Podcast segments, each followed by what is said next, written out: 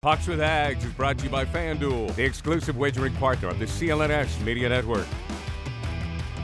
And welcome to another edition of the Pucks with Haggs podcast. Uh, I believe this is the 20th episode of the Pucks with Haggs podcast. Let's uh, cut the ribbons, send out the balloons, have big party celebrations.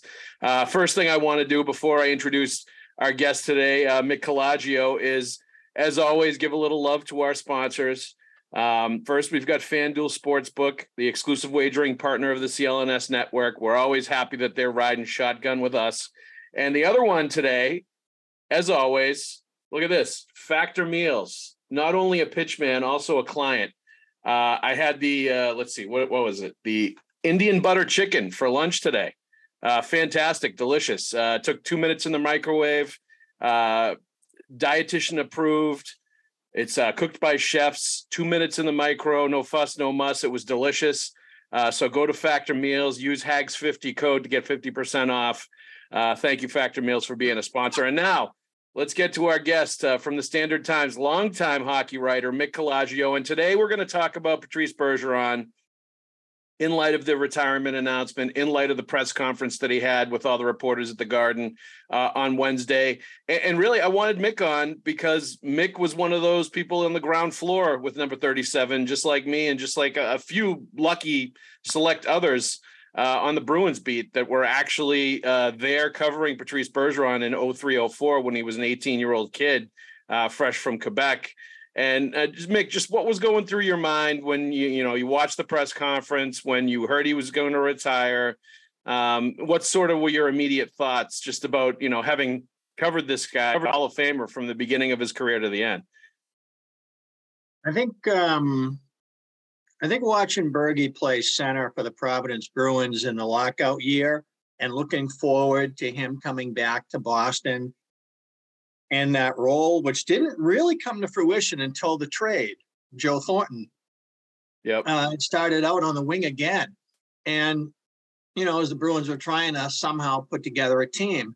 And I think that missing the NHL, Bergeron sort of became the epicenter of that by watching him in Providence in the middle, negotiate the middle of the ring, getting to see how good he is as a centerman, seeing the chemistry he had with Brad Boyes, and just looking at the way that that he was coming along and and uh, and really gaining an appreciation because he's not that player who jumps over the boards and the first two strides you say, "Oh my God," he right. isn't. That's not what he does. He he he wins you over through a series of of games of watching him think the game, play the game, decide how to play the game, both sides of the puck with his teammates. And, and it just all grew from there.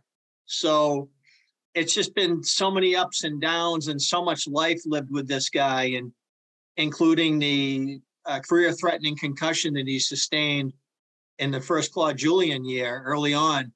Um, there's just so much there that happened that led up to the Stanley Cup. And when it finally came, you know, uh, it just seemed like his role just grew from there. And and I think that I just feel like this guy's sort of been part of my life. Yep. Just like when you when you when you snip off 20 years and you say, okay, I've been obsessed with the Bruins since the mid 60s, right? Right before Orr got there, um, I started really getting into it. And um, hockey fan first, black and gold bleeder second. And um, but Bergeron's just one of those rare players who's come along and uh, and sort of just become synonymous with with my my sense of who the Bruins are and and and who they are in my life. you know? yep. So for me, letting go of Bergie at this point, it's going to leave a huge hole, and I'm not sure it's fully sunk in yet. No, uh, I mean it's going to sink in when we go to training camp and we're in the locker room and he's not there, you know, and he's right. He's not the guy that's uh, present whenever uh, you know we have questions about the team, whether things are going well or things are going bad. Like that's when it's going to hit. Uh, and that's going to be weird for me. Like my first year covering the team was his rookie season, that 0304 season. So I, I, I have not known what it's like to cover the Boston Bruins when Patrice Bergeron's not there. Even if he was a younger player and a you know, and, and this is part of what I guess I think of whenever I think of him as an elder statesman, uh, a father of four, one of the faces of the NHL, a Hall of Famer. Is I always think back to that rookie year, and I think back to a shy kid with peach fuzz that really was not sure about his English at all. You know, it really didn't say much at all, mm. uh, and was really, you know, just sort of happy to be there. What nobody thought a second round pick that year was going to make the team, and all of a sudden he comes. I, totally caught me off guard. I wasn't no. ready for that. I had to be told, "Hey, he's really good. You should watch him. He's going to make the team." Really? And and and it took me time to figure out why he's so good. I well, that's because that's unheard of. Like, what second round pick makes the NHL as an 18 year old after he's drafted? Like, that doesn't happen. You know, like that's a rarity to see something like that happen, especially, uh, you know, a, a, kid that you really haven't heard much about. But like, I, I also remember, uh, distinctly remember, uh, Mike Sullivan. Whenever you would ask him about Bergeron that entire year, he would get that funny smirk on his face like he knew something he was in on a secret that you know nobody else knew about like how mm. good that kid was going to be he knew immediately and uh, early and often sang his praises and you know you could tell he saw what he was going to turn into if he was like that as an 18 year old kid and you know now he's become obviously leg- legendary player, Stanley Cup winner, record holder in the NHL, Hall of Famer, like all that stuff. Medalist. yeah. but, but, I think I Sully. It, it's funny how, it how people in different layers it takes them to come around. Um, I, I, remember uh, so many people putting together their Team Canada for the Olympics and having Bergeron outside the top twelve.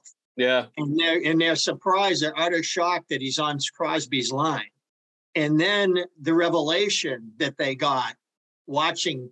And I remember Damien Cox tweeting, um, Toronto Star columnist, tweeting his amazement. Bergeron always makes the right play. Yeah. no, it's yeah. Like he was just discovering like, it. Until you watch him a lot, you don't really get it. Right. And then you start wanting to only view the Bruins through that prism. Now we have to view it outside of that prism. That's going to be hard. It's going to remind me what it was like as a fan to think of the Bruins after Bobby Orr, uh, after Ray Bourque. Uh, you know, certain people that come along that that are so impactful and so consistent and so much smack in the middle of the game. They're the engine that runs the game, and they're the engine that provides the team its identity. And then they're gone, and now there's a reinvention that must occur. Yeah, is there a passing of the torch? Is there a mantle? Is there a culture? Can it continue? Of course, it always has. But uh, when I think of how rudderless the Bruins were without after Ray Bourque, I, yeah. I, I'm, you know, it concerns me uh, with this guy. Not because there aren't other great guys and players and leaders and stuff that that are deserving of of you know carrying it forward. It's just that this guy was so impactful, so consistent, so passionate, so present that it's just uh, it's hard to imagine the Bruins without number 37 out there. Now, been through this before. Uh, yep, the sun will come up. The, you know, the black and gold will take the ice. They'll have a centennial season. Um, and we'll, you know, I'm grateful to have lived long enough to have uh, be in a position here where I'm anticipating this next difficult phase of Bruins hockey. Yeah, and it's going to be interesting. I mean, uh, from Bergeron's perspective, just uh, first of all, at the press conference, uh, that seemed like a guy totally at ease with his decision, completely happy, like at peace, like knows what he's doing, knows the decision he's making, has thought it through, and is completely okay with it. And, and I thought it was interesting uh, that sounds like he's going to be a little removed from the Bruin situation next year, as he probably will have to be. You know, kind of coming to terms with the retirement and all that. I, I don't think we're going to see him much at the Garden. I don't, you know, he's. I don't think he's going to watch many games. He'll maybe watch a mm-hmm. few, but I, I think he's going to go pursue other things like he's wanted to for a long time. And I thought all of that stuff when he was talking about that and being excited about other things in his life and obviously spending way more time with his family um, having you know four kids that are like age seven and under um, that stuff i thought was really interesting to me like you know he knew it was time and it was he was totally okay with it when you talk to other players like Shawn Thornton, who was like, you know, I remember him saying they're gonna have to tear the jersey off of me, like to keep me from playing anymore. And ultimately, that kind of did happen for him, yeah. where there's just going to be no room for him anywhere. But a completely different side of the coin for Bergeron that I think speaks to like the person that he is, and part of what made him great was his approach to all of these things. Yeah, I think so too.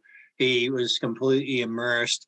He allowed the game to come to him and sort of reinvented himself. There are great creative players who come along in life, whether it's Adam Oates or Marc Savard, or you know, players who invent hockey as they see it, as they play it. They wind up impacting the game, and other players learn from them and take new things.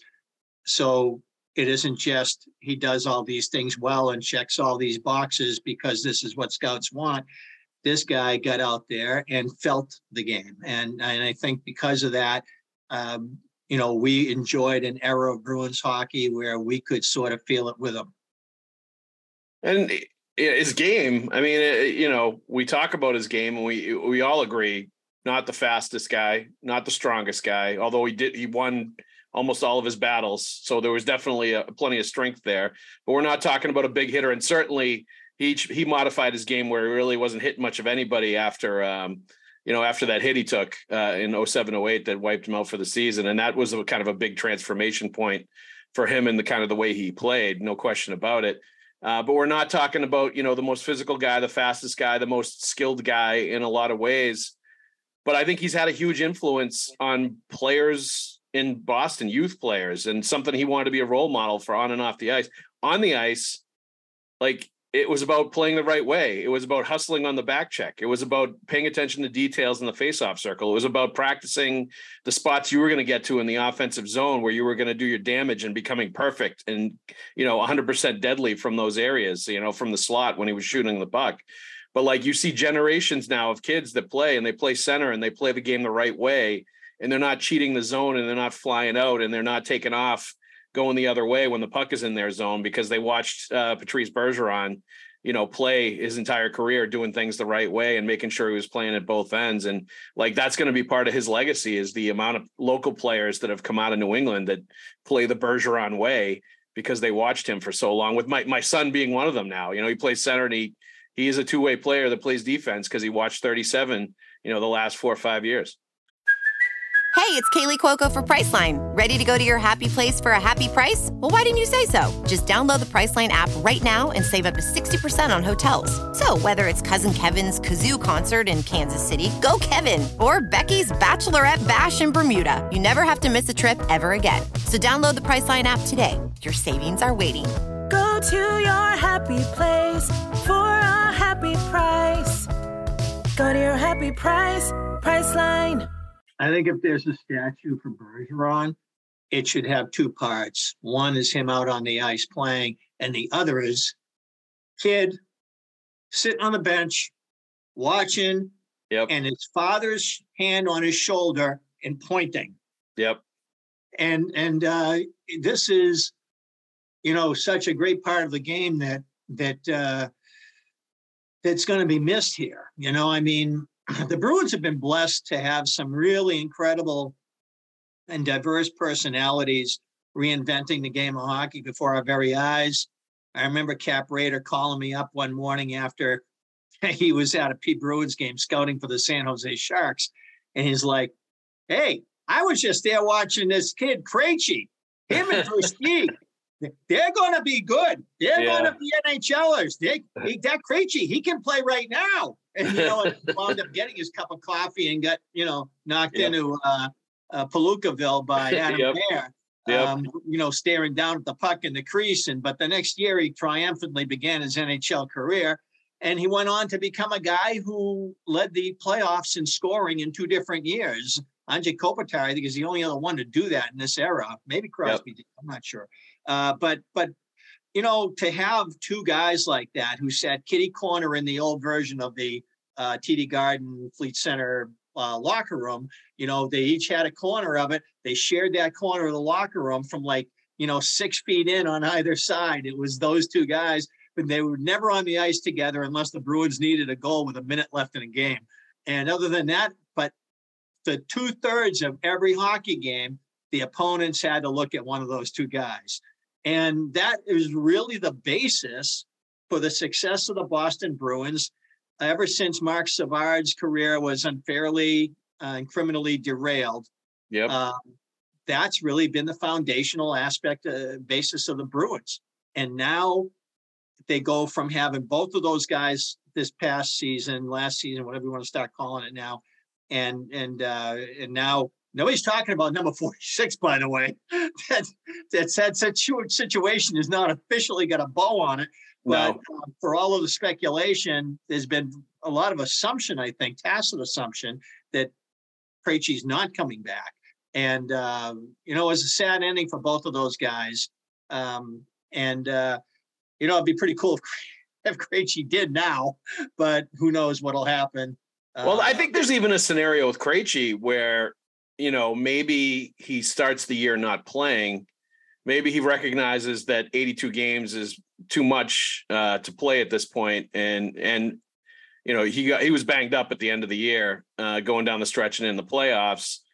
And you know, as I've said several times on here, his family was living in South Carolina, and he was away from his kids for you know weeks and months at a time, and his wife. That's had to be incredibly difficult. So maybe maybe it becomes you know he sees where the bruins are at around christmas time and you know signs and, and comes on for the second half of the year. Maybe that is still a remote possibility if he doesn't decide to retire and maybe that's something the bruins can you know sort of hang their hat on or have hopes for kind of like they were hoping bergeron was going to have second thoughts about retiring and you know get on out on the ice one time and say oh i'm i miss it i want to come back. But i i, I think those are not to leave the door open. no of course know, you got to you got to do it, but at the same time, uh, But but know, I think they're full steam ahead on whatever plan B is because they know that you know plan A for both of them is is likely not to happen.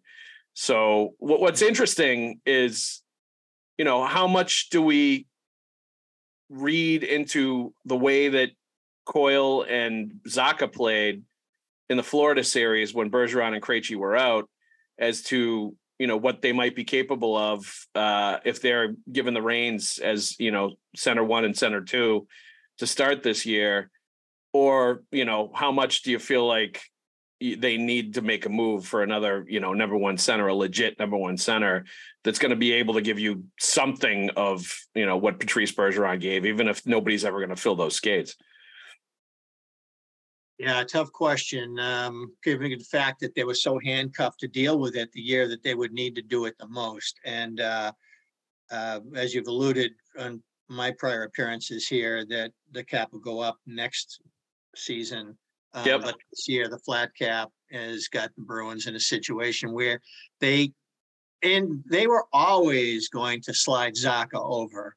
Uh, Holla, even though he was scratched the same night as Jake DeBrusk, and he also picked up his game after that and really became a useful player for the Bruins and made him marketable in that deal for Zacha. And Yep. as the Bruins looking back at that infamous draft to pluck the number six overall pick, a guy who uh, had torched the Bruins in a couple of situations and impressed upon them. This guy's got some big boy hockey ability. He skates, he makes the rink look short, he makes zones look short. Uh, Zacha can can pass the puck, he can shoot the puck. And so, you know, it, it, it was if the formula could ever work for guy one season to say, okay, you're going to spend your your season skating with David Krejci, and half the time you're going to be watching Patrice Bergeron. So you have, uh, you know, 40 minutes a game here where you're going to be getting going to school, and when that's over, I think it was always that we want to see Zacha's upside they got him for this purpose. Sweeney loves his players who can play more than one position, but in particular, he was anticipating this scenario yeah and uh, certainly the possibility thereof, and and got Zacha with that in mind. Um, you know, I mean, it'd be nice if Matt Matthew Poitras was a couple more years along. May you know, can he do it at 19 if you put him between Marchand and DeBrusk? Only Camp will, you know, tell us whether and or and then those nine fateful games, uh, whether or not that's a scenario we can uh, realistically hope for. But boy, could Yeah. they use they could sure use to have a have a Barry Pederson scenario like 81, 82 and have somebody pop like that and have an internal solution. That would be awesome. It would be. I mean, I having watched Poitras at uh, development camp, I'm not sure that's quite where he is yet. Just you know, he wasn't dominant to the point where I, am going to give him top six minutes uh, at center on an NHL team. That's exactly what they need is for something like that to happen. Because in, in the ideal world, I, I, as you're alluding to, I think Zacha is your number two center. You know, and you you it, Coyle would be ideally on a really good team, a number three center as he's been you know the last few years for the Bruins. Um, rather than eh, once you talk about Zacha number one, Coyle number two, or Coyle number one, Zacha number two, you're you're talking about at least one player is sort of playing up too far. in the driver, in the driver, there isn't isn't really to me whether you're whether you're one or two as much as it is is who your line mates, what's the right matchups, what's the yep. top six best, how does it best work? I remember in, in the Julien era, you know, it didn't matter uh, who Bergey's line mates were because he knew he was going to get a great three zone, 200 foot game out of him no matter what. So he had to make sure he took care of Savard, then take care of Krejci, and yep. then Bergeron uh, gets what's ever left and, and, gets his top nine minutes in his shutdown role. And uh, that obviously evolved as the, uh, you know, as the seasons went along and Bergey's role morphed into a much more of an ozone start guy. Um, and, uh, you know, it's it's uh, that's one like you're talking about doing a, a Patrice Bergeron retrospective today. To me, that's more his legacy than the Selke legacy. Is that Bergeron has been able to continue improving himself in different ways and morphing his game to meet the needs of his team. You know, I remember he, he practicing that one timer. You know, yep. before Pasta came along, and Bergey's really trying to get that one timer down, and and he wound up starting to do it and um, and it sort of became his role for a little while. But he perfected he the bumper position though on the power play. He perfected that. You know, once he that honed in on that's what he was doing, and the right. shot the shot from the bumper position became deadly and accurate and yeah. he would pick up pucks no matter what the pass or the puck that was coming at him and he would fire off a good sh- a shot that always surprised the goalie like it, it, your, this, this, this he turned into a huge weapon yeah, yeah he never stops trying to figure out how to be better yep so uh, Bergey's going to have to do something with all that energy when he, you know, has his convulsions and starts breathing the air of I'm not a hockey player anymore. Then he's going to have to start figuring out where to put all that. yes. Yeah. Good luck. I, I, maybe he's going to run the marathon like Z. Joked about that yesterday. Maybe that'll become something a, a short term uh, goal for him. But God bless him. And I, you know, getting back to what we were talking about with with Zacha and uh, Coyle, I, I, am heartened to a degree by what I saw in the series against Florida. They had Florida on the ropes with those two as your top two centers. You know, they played well and they fit in with the wingers, and you know, both of them are good two way players. The one thing about Zacha that concerns you is, you know, the face offs and some of the other things that he's not even close to, you know, Bergeron level with. And, you know, he'll have Chris Kelly and guys like that there to help him after sort of going to school and watching Bergeron and, and Krejci last year. But you know, th- there's some level of encouragement that those guys could be able to handle it at least for a little while. And you know, at, at some point, I don't know that this is going to happen in the summer. I don't know this is going to happen in training camp, but you know, there are going to be centers available in trade. Uh, Elias Lindholm, Calgary Flames, is I, I most likely going to get moved. I would think at some point, and his cap number is actually not that bad. Uh, it no, would be natural to try to makes that so in. attractive that that that's going to be a motherload of a compensation. Of, of, course, and that's like like where the rubber meets the road for the Bruins is do they have the assets to be able to make a deal like that? And you know, Scheifele's another guy obviously that's been mentioned a lot. I, I don't know that he's necessarily a great fit because he's more of just a pure offensive number one center. I don't know that he brings a lot of the two way stuff that Bergeron brings to the table, and certainly you know he's not kind of a leader like i think he was one of the people that is part of this winnipeg situation that has exasperated uh, Bowness and uh, paul maurice before him you well, know that, that's the problem is is if you're not sure where what the where's the baby and where's the bathwater in winnipeg then you better steer clear and do it a different way you got to yep. be real sure about the player you get Yep, and I, and I think that's where Lindholm seems to be a solid guy. If I my expectation would be that that's the number one guy the Bruins are going to look at if they want to trade for somebody from the outside or try to bring somebody in. Is that kind of a guy that's a pretty good two way player, good center, um, you know, can do things offensively and defensively, is on a good cap number right now. and you know, seemingly is part of the veteran uh, contingent that seems to want out of Calgary. I look at him as the forward uh, aspect of the defenseman that went from Arizona to Ottawa. Uh, you know that uh, that that that kid um, Chychrun, uh, that that he uh, uh, you know he was at such a favorable cap number that you knew that this trade Yep. ain't going to happen overnight, and whoever does it is gonna is gonna pay a king's ransom. And Yeah, but Chychrun was signed to a longer term though. Uh, Lindholm, uh, Lindholm is going into the last year of his deal, I believe. So I yeah, think so but then okay, so you're gonna pay a lot and then you're gonna risk it, or are you gonna have sort of agreement? Because it looks to me like there are a couple deadline acquisitions in this past season where teams got assurances that they were gonna be able to negotiate. Yeah. Well, Taylor Hall like was one of those too when the Bruins traded for him. You know, I think the assumption was if things worked out, they were going to sign him to an extension after that. Right.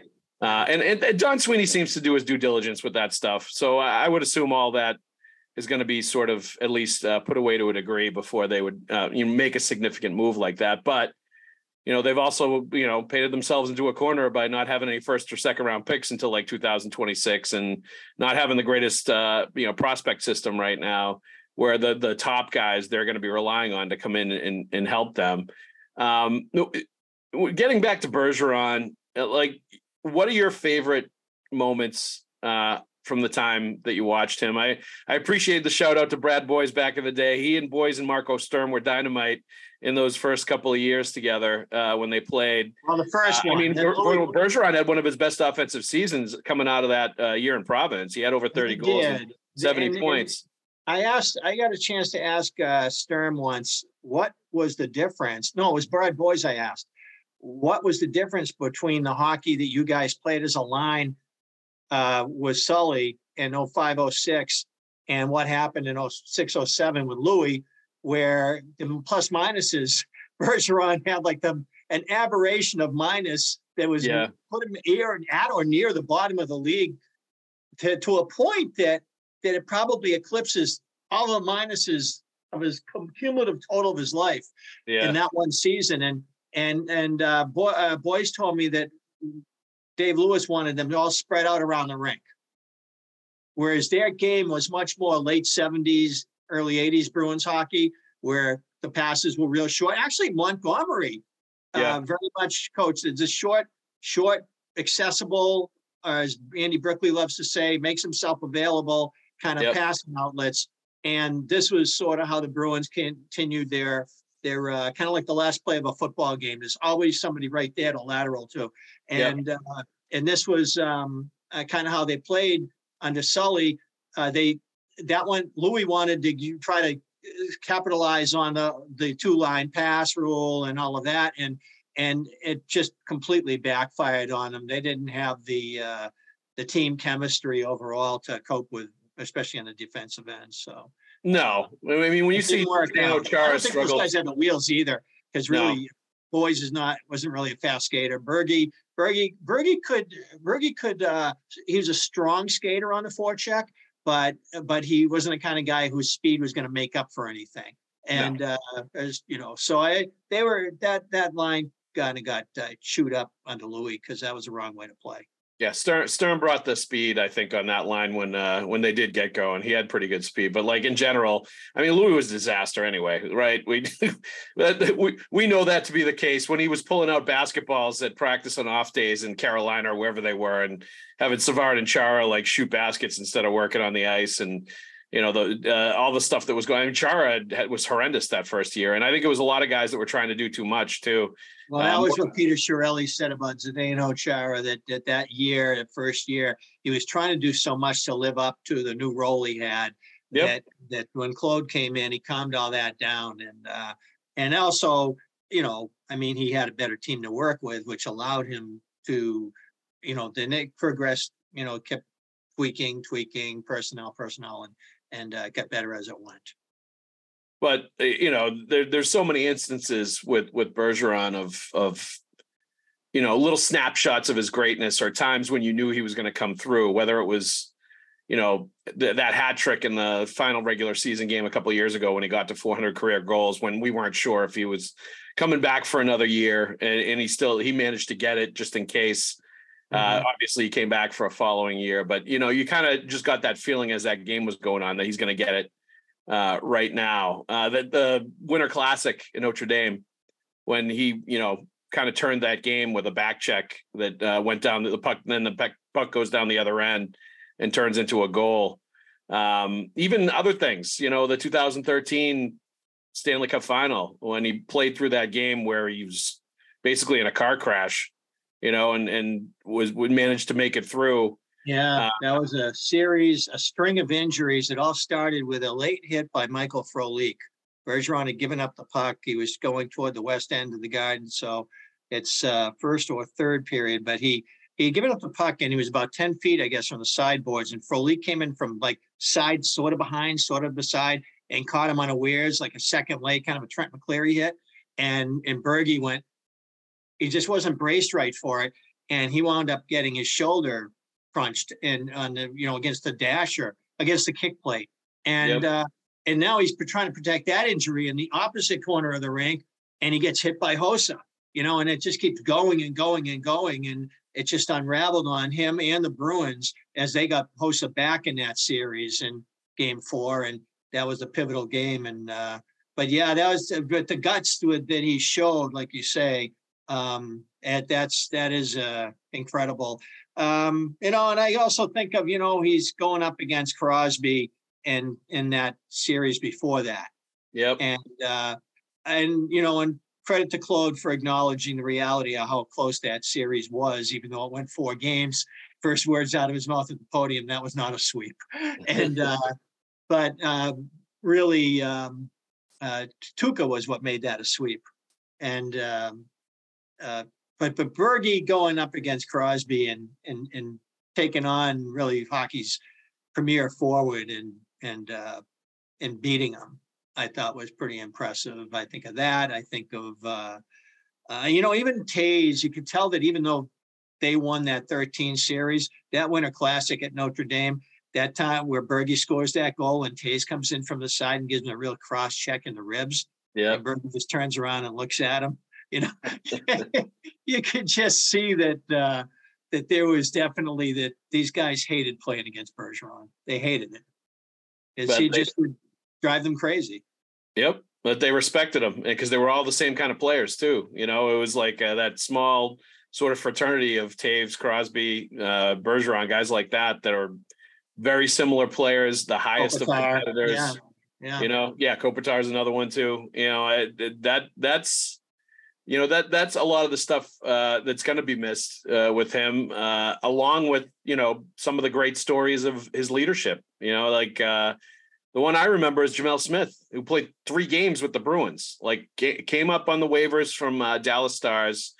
Uh, they had injuries. They need to bring a guy in. Barely played with them, but just in that time, Bergeron, you know, picks up on something, you know, not quite being right or feeling like something was wrong with him or you know he wasn't feeling great something was going on and he just started talking to him about it and it turned into Gemel Smith talking to Max uh, Offerberger and you know getting uh, some professional people to talk to because you know mentally he just wasn't feeling good and they, that be, that's the kind of leadership that he had that goes above and beyond the rah rah stuff. He was not a rah rah guy for the most part. He got better at that as he was and not in a in a you know theatrical way but just in an effective way as he got older just sort of talking being a leader public speaking you know all that stuff i think he got better at as he was going on which is certainly part of leadership.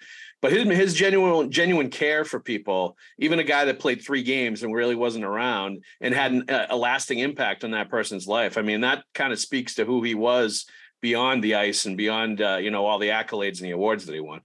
Mm, Yep. I think of that. I think of obviously the game seven shorty near the end of the second period in Vancouver. Um, oh yeah uh, that that's just uh, sensing that opportunity while the Well, and the audacity of the. Canucks biting his finger, right? In the in game one, too. well, yeah, you have your characters in this game, and um, you know Mark Recchi certainly uh, exploited that situation for all he could. He had the experience to understand that this is this is uh, this is currency. Oh yeah. Are you kidding me? uh, yeah, you know, it's just um, you know, personal experience with Bergie too. uh, there was a uh, relationship I was in um, where I wound up having the closest thing I've ever had to a parental role in somebody's life. And it was a five year old who I pretty much indoctrinated into becoming a Bergeron fanatic.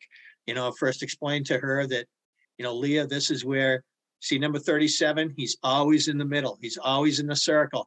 And she really became, really got really into it. And, and that year, and, and, uh, one of the things that happened in her elementary or first grade was the teachers asked the children to please, uh, you know, write down uh, somebody that you would like to meet. And uh, she wrote down Patrice Bergeron. The teacher collects the papers and says, "Who's Patrice Bergeron?" and I granted, I get it. The, the everything was Patriots and Red Sox at the time. I know that. You know, the freaking State House you know, puts out a banner in 2008, go Celtics, you know, and the Bruins are like, hey, we're over here, you know. and, uh, I mean, it was always like that, uh, you know, and until the Bruins won. Uh, they yeah. weren't treated with any fairness uh, by what I like to call the three sport media. Well, uh, the culture, you know, once the Patriots got really good, once the Red Sox broke through, and that happened, and we have a whole generation of people for whom those are the two big teams. Um, you know, it's a really an uphill climb for the Bruins and the Celtics. And the Celtics got there first, God bless them, and the Bruins found their way. And uh, Bergeron was so central to that. And yep. and so, um, you know, upon you know the teacher saying this and her having to explain to the teacher, you know, he plays for the Bruins. Um, I wound up talking to Bergie and telling him the story, and he agreed to meet her. That's so awesome. Early on in the sequel season, the 11 12 season, I brought her in. Now, the relationship, we had broken up by this time. So that was terribly awkward, but we followed through on it. And she got to meet Bergie and do the Facebook photos and all of that stuff. And, you know, and it's a great moment in her life to look back on. And, you know, from when she was like five years old or six years old. So I think she turned six that year.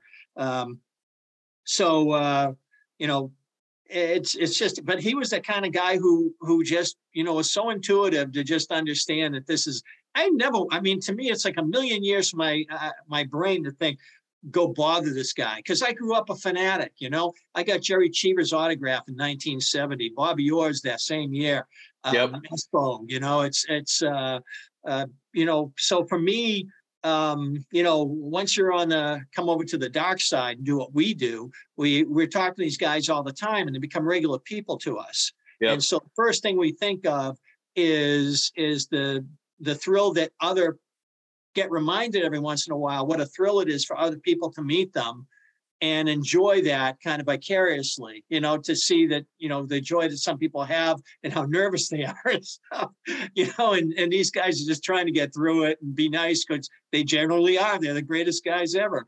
Hockey yep. players are awesome.